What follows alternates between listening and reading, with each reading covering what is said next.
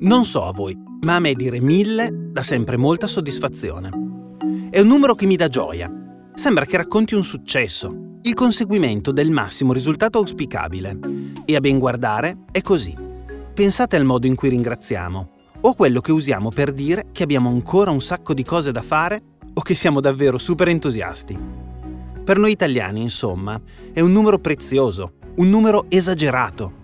Esprime un sentimento che va oltre le nostre aspettative. Mille. Quando si parla di birra, mille non è più solo un modo di dire, ma un valore molto concreto. Sono più di mille, infatti, i birrifici artigianali attivi oggi in Italia. È un numero molto alto, che colloca il nostro paese in cima alle classifiche europee per numero di produttori, davanti a nazioni come il Belgio, l'Olanda o la Repubblica Ceca, che con questa bevanda hanno certamente una storia più antica e significativa. Noi quella storia non l'abbiamo. Eppure ormai non c'è territorio che non vanti almeno un artigiano della birra più o meno strutturato. La birra artigianale è diventata una realtà talmente diffusa che la si può trovare praticamente ovunque. Nel piccolo bar di provincia, al supermercato, come nel ristorante stellato. Fa parte ormai del nostro costume, del nostro modo di mangiare, di bere e di stare assieme. E anzi, ha contribuito a cambiarlo. Eppure non è stato sempre così. E con sempre non intendo secoli. Solo 30 anni fa, io ero nato da poco, per gli italiani la birra era una bevanda aliena, lontana dalle consuetudini quotidiane, qualcosa di straniero. Basta leggere i nomi di molte etichette, anche italiane, che si consumavano a quel tempo. Wührer, Dreher, Metzger, per avere una chiarissima immagine di quanto la birra fosse un prodotto che arrivava da fuori e fuori restava dal nostro immaginario comune. Che gusto? Gusto 3! Dreher, c'è più gusto. E allora cos'è successo nel frattempo? Come si è arrivati a questo cambiamento così radicale di scenario? È quello che vi racconterò nei sei episodi di questo podcast in cui metterò insieme cibo e cultura, luppoli, start-up e un tocco di genio tipicamente italiano, partendo da un territorio famoso per il vino, le langhe, e da una storia che ha fatto il giro del mondo. Ah, piccolo particolare, direi gustoso. Ogni episodio sarà dedicato o ispirato da una birra. Alla fine la degusteremo insieme a chi quella birra l'ha pensata, prodotta e lanciata. Tra pochissimo scoprirete chi è. Allora, cominciamo. Io sono Eugenio Signoroni e questo è Beer Revolution, una nuova produzione di Piano P con Birra Baladen.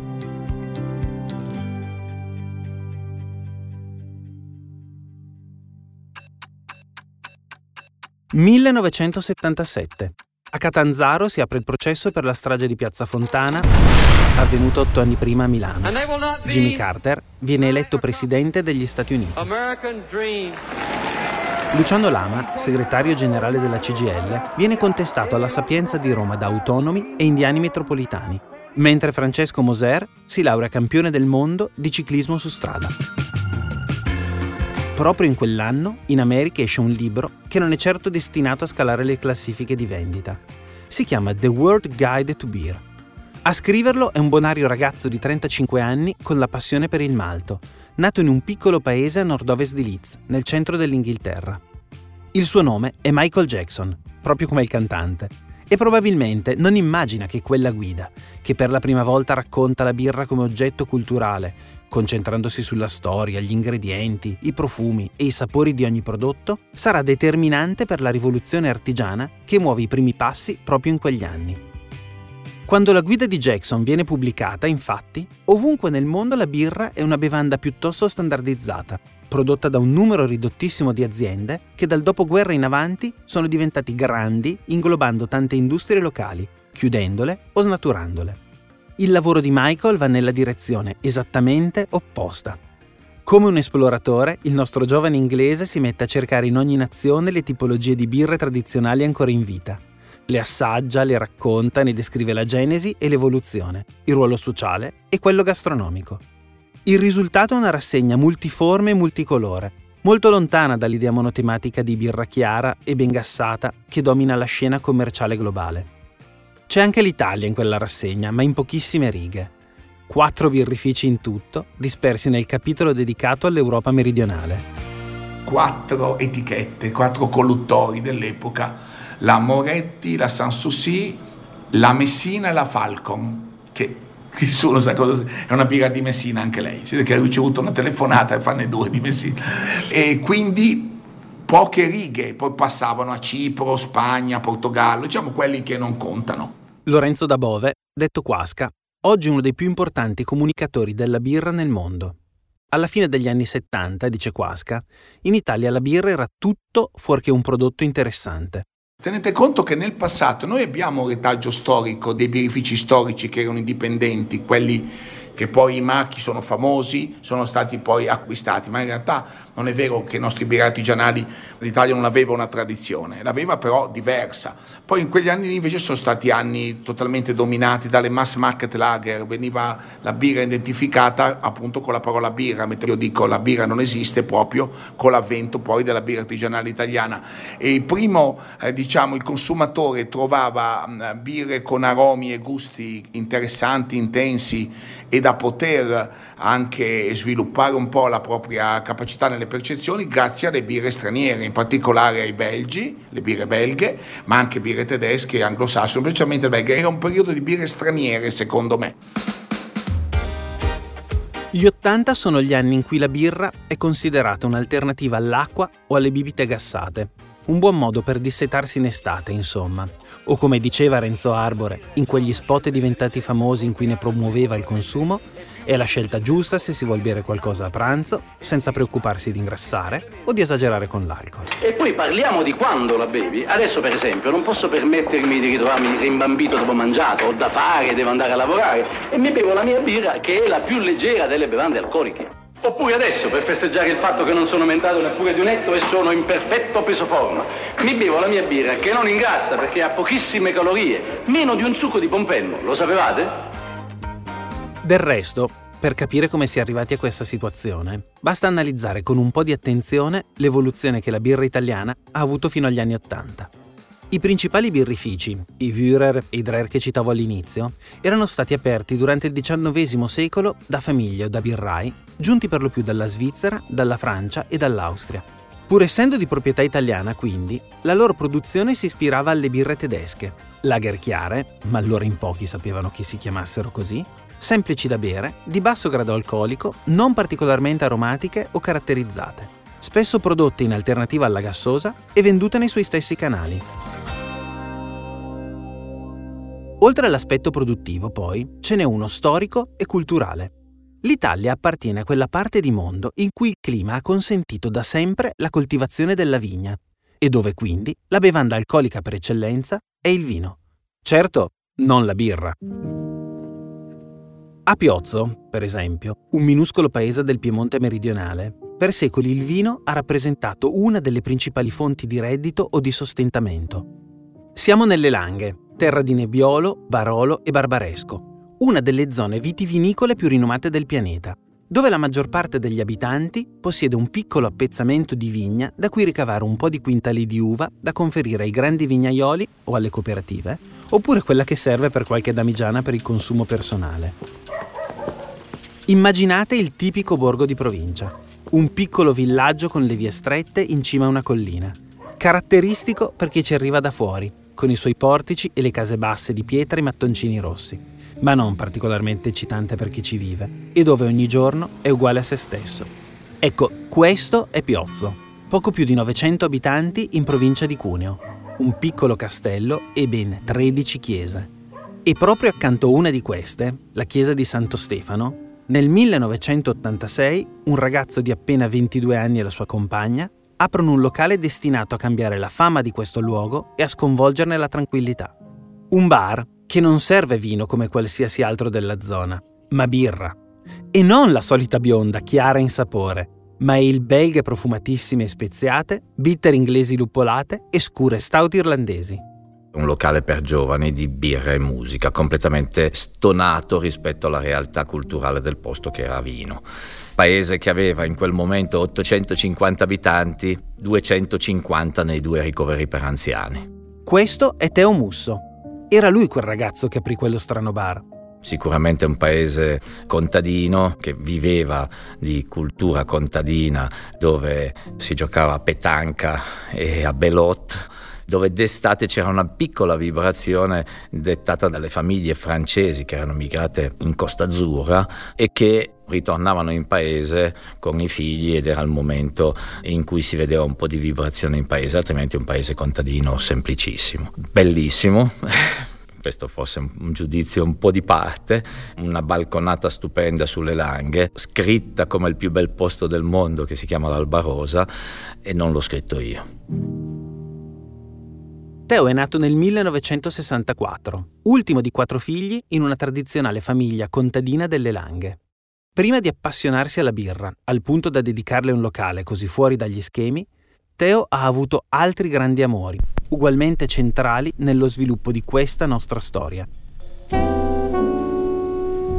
Gli piaceva la musica innanzitutto, la sua più fidata compagna sin dall'adolescenza, lo strumento che gli permetteva di viaggiare ed evadere anche se solo con la mente. Adorava ascoltarla su impianti hi-fi che la riproducessero alla perfezione.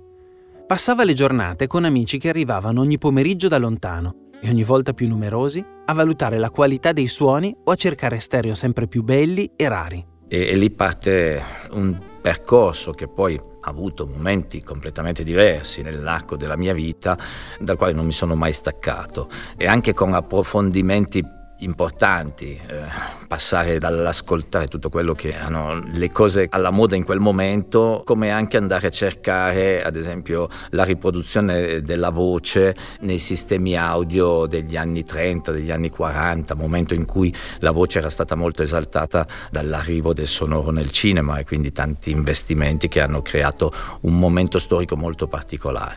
Nella sostanza un amore profondo per il piacere dei piccoli dettagli dettagli dell'ascolto.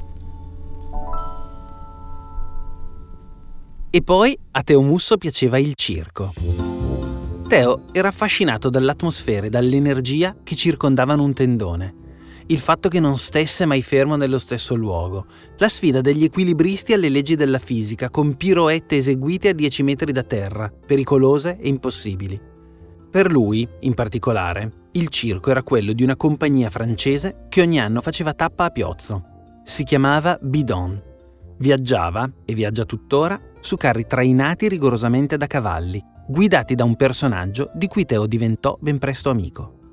Quella carovana, semplice ma dignitosa, nutrì la sua immaginazione. Eravamo nel 1984 quando appare in paese questo circo molto affascinante guidato da François questo omone bretone con la barba che portava avanti dal 1976 questo circo bohemienno.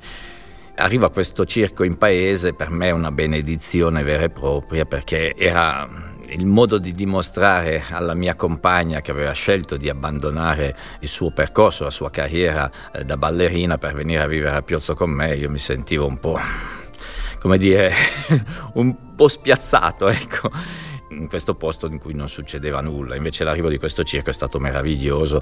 Poi ci siamo innamorati di questo circo e con questo circo, oltre che instaurare un rapporto che continua ancora oggi con François, in realtà abbiamo anche vissuto un paio di settimane di vita di estrema lentezza, di qua a Asti, spostandosi a piedi assieme a loro, che è stata un'esperienza molto molto profonda, no? perché io dico sempre sono un profondo irrequieto e la lentezza non è esattamente la parte della mia vita, no? Negli stessi anni in cui a Piozzo un giovanissimo Teo Musso si appassionava a musica, circo e impianti hi-fi, nel resto d'Italia si andavano diffondendo i British Pub, luoghi di aggregazione arredati con legno scuro, grandi banconi, carta da parati alle pareti e lampade di ottone. In quei pub non si mangiava, si beveva soltanto, un po' come accadeva nelle osterie, solo che al posto del vino si beveva birra. Tanta birra. Il primo in assoluto è stato il Rosencrown che ha aperto a Rimini nel 1964. Poi, 12 anni dopo, è stata la volta del Fiddler's Elbow a Roma. I primi esperimenti di successo che portano all'esplosione degli anni Ottanta. Nuovi pub vengono aperti nelle grandi città ma anche nei paesi di provincia Sono luoghi che, oltre a far sognare per un paio d'ore di essere a Londra, a Liverpool o a Belfast, spesso diventano i primi palcoscenici per giovani gruppi musicali che per pochi soldi e qualche birra si fanno le ossa davanti a un pubblico rumoroso ed esigente. A raccontarcelo è Cristiano Godano, cantautore, frontman dei Marlene Kunz, una delle più importanti rock band italiane. Pur non essendo stato un gran frequentatore di pub, lui preferiva locali più alternativi, ne ha comunque un ricordo soprattutto legato alla musica.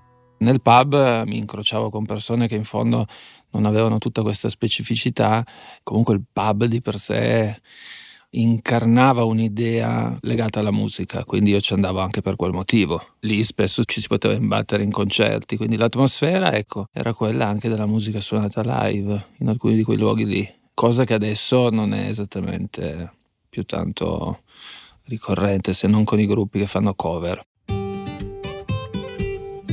Con i pub arrivano in Italia anche tante nuove birre, un numero che mai si era visto prima. Sulle etichette hanno nomi che evocano antichi cavalieri inglesi o monaci belgi e poi hanno profumi esplosivi e una miriade di colori. Sono descritte con termini, ale e lager, che significano poco o nulla per i consumatori del tempo abituati alla birra come un prodotto al singolare, rassicurante, senza nulla di particolare da raccontare o da svelare.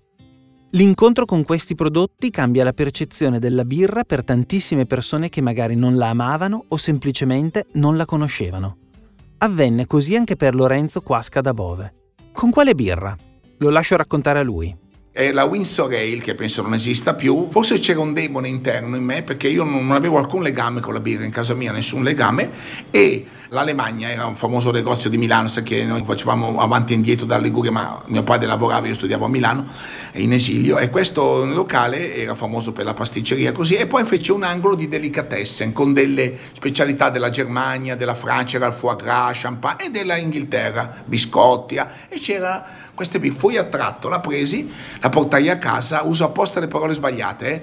la Versailles era marrone, dico, ma pensavo fossero gialle, poi sono andato alla seconda, poi io non giudico mai, quindi eh, prendo atto, prendo la seconda, la terza, la quarta. In quel frattempo scrivevo delle recensioni dei miei due poeti personali, che sono Montale, qua è chi me lo tocca, e Dylan Thomas, che poi non sapevo era stato un grande bevitore di birra gallese, Dylan Thomas, e li mandavo a una rivista eh, inglese del nord di Londra, e mandavo anche qualche mia poesia, e mandai anche due parole su questa birra, in modo molto carino mi fecero dire vai avanti con le birre e lascia stare le tue poesie. Se è stata una birra inglese a far aprire a Quasca occhi e papille e ad aver di fatto avviato la sua carriera di assaggiatore, per Teo Musso l'epifania è arrivata invece con una belga. Proprio a cavallo tra gli anni 80 e i 90, del resto, il Belgio era diventato un punto di riferimento per tanti neo appassionati di birra. Io arrivavo da questo mio avvicinamento alla birra eh, forzato, anche un po' sofferto, no? perché in realtà la birra non mi piaceva. Le birre che avevamo in Italia erano posso dire così, non adolescenziali e il mio avvicinamento è stato attorno ai 16 anni mi ritrovo davanti a un certo punto, grazie a, a, a mio zio che aveva un'apertura mentale eh, sul cibo e sul bere molto ampia per la sua esperienza lavorativa su Monte Carlo, no? legato al mondo della ristorazione, mi dà ad assaggiare questa scimmè tappo blu. Io mi ricordo precisamente l'esperienza, perché l'esperienza è stata quella di trovarmi di fronte a un'esplosione di sapori, queste note fruttate, tostate, questi profumi che in realtà erano totalmente diversi da quello che era il mondo delle lager a cui eravamo abituati, no? che mi ha proprio aperto, illuminato, mi ha fatto fare un salto no? totale e in realtà di lì ho poi eh, sviluppato anche quello che è stata la mia mamma birraria, no? la parte di impostazione iniziale, eh, poi rivista a modo mio.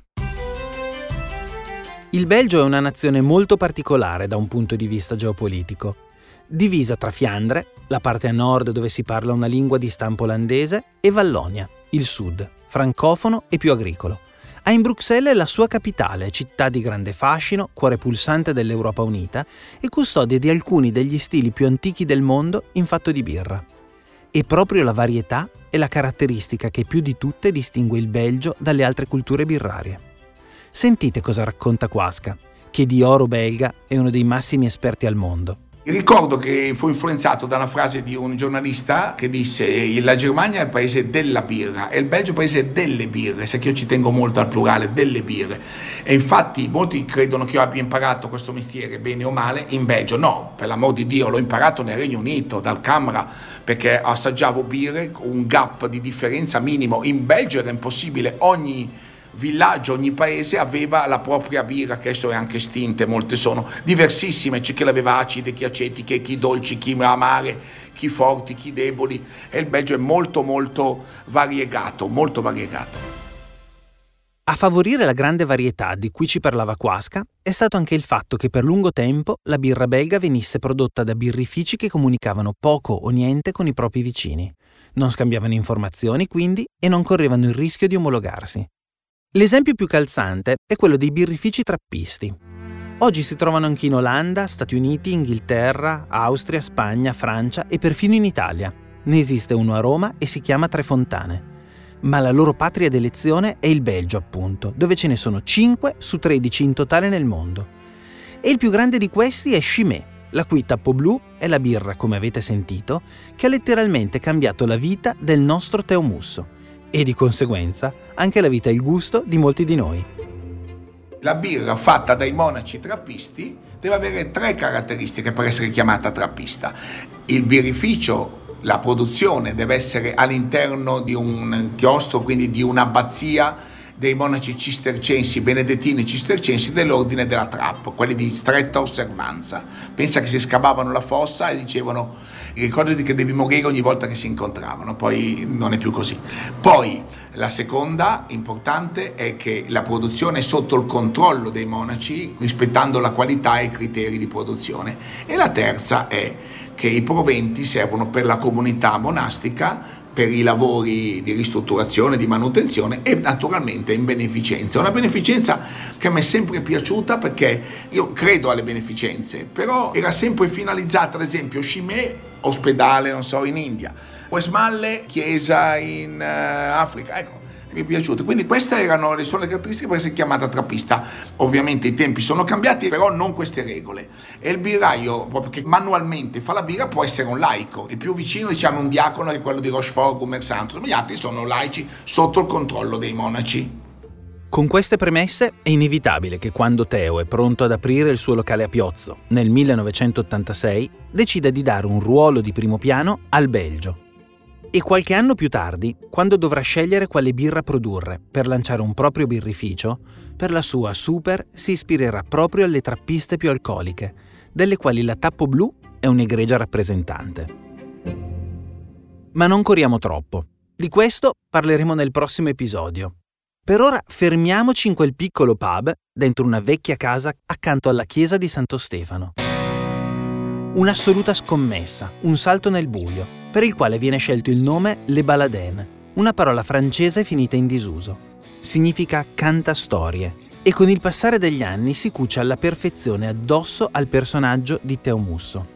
Ancora adesso, ogni domenica riceve personalmente chi arriva da tutta Italia per un giro nel birrificio. Tiene un sermone di un'ora e mezza e alla fine impartisce l'equivalente un po' blasfemo, ma molto efficace dell'Eucarestia. Che dico, che dico messa. Poche gocce delle birre più complesse, affinate in vecchie botti. Questa sarebbe una Xia Barrel, però quando va in bottiglia di solito non ha come questa 11. Nulla nel primo Baladen venne lasciato al caso. Dall'arredamento in stile gitano al grande tendone da circo che copre il cortile interno della casa e che negli anni è diventato un po' simbolo del locale. Tanto che all'inizio del 2022 proprio i Merlin e Kunz hanno registrato sotto quello chapiteau che avevano osservato come clienti, magari non assidui ma appassionati, alcuni brani del nuovo progetto Karma Clima. Io sono di Fossano, Fossano è una cittadina nel centro più o meno della provincia di Cuneo, ma in realtà poi la mia educazione sentimentale io l'ho tutta esperita a Bra. Bra è una cittadina, diciamo, verso Alba, quindi verso, diciamo, il centro dell'Italia, per così dire, più addentro, e quindi abbastanza distante da Piozzo. Piozzo però era un luogo mitico, il Baladen era un luogo mitico perché lì si facevano un sacco di concerti. Siccome però a Bra esisteva Le Macabre, che era un altro locale mitico a sua volta, io andavo moltissimo lì. Le poche volte che sono andato al Piozzo ho sentito un qualcosa di, lo dico con benevolenza, di quasi più ruspante, con un'attitudine anche ad accogliere un certo tipo di musica, a volte non vicino al mio, ma sentivo tantissima energia lì dentro, tantissima voglia di fare questa cosa, cioè al di là dell'idea di business di Teo, la musica per lui è stata sempre veramente molto molto importante e le poche volte che sono capitato lì l'ho sentita questa cosa. Poi questo, quello era un tendone, era una cosa molto sui generis, molto particolare. E tornare a registrare il proprio album dopo esserci stati come avventori è stata una grande emozione. Loro ce lo hanno addobbato in una maniera così splendida che quando io ci sono ritornato lì dentro, io avevo ricordo del Baladin dove si suonava di un posto, come ho detto prima, più ruspante forse, poi è cresciuto evidentemente e adesso questo tendone aveva proprio il fascino quasi della dimensione circense. Non è un ambito culturale che ho mai coltivato, però era magnifico ritrovarsi lì dentro in questo tendone, catapultati fuori dal mondo, ci ritrovavamo in un'atmosfera diversa. Siamo stati accolti in maniera splendida dai ragazzi di Piozzo, ce lo ricorderemo per sempre, questa loro accoglienza, questa voglia di aiutarci a dare il meglio di noi stessi e quindi è stata una specie di chiusura del cerchio, no? cioè ci arrivavamo lì da ascoltatori, ci siamo arrivati da musicisti. Proprio grazie a quell'energia avvertita da Cristiano Godano, il Baladin ha un grande successo da subito. Piozzo diventa all'improvviso la meta di tanti che cercano una birra diversa dal solito, un'atmosfera unica e tanta buona musica. Teo Musso però non si accontenta di aver cambiato il suo paesino e avergli dato una bella sveglia. Vuole che a cambiare sia la birra tutta. Questo però ve lo racconto la prossima volta. Intanto se volete saperne di più della Super, degustatela insieme a me e a Teo. Andate sul sito di Baladin www.baladin.it. Troverete un altro pezzetto di questo podcast. A presto!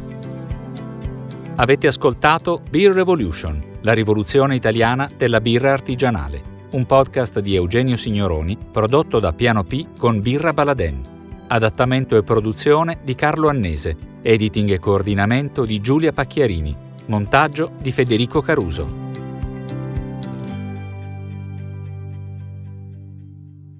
Iscrivetevi alla newsletter per essere informati su tutte le nostre serie. pianop.it slash newsletter. With the Lucky Land slots, you can get lucky just about anywhere. This is your captain speaking. Uh, we've got clear runway and the weather's fine, but we're just going to circle up here a while and uh, get lucky. No, no, nothing like that. It's just these cash prizes add up quick. So I suggest you sit back, keep your tray table upright, and start getting lucky. Play for free at LuckyLandSlots.com. Are you feeling lucky? No purchase necessary. Void where prohibited by law. 18 plus terms and conditions apply. See website for details.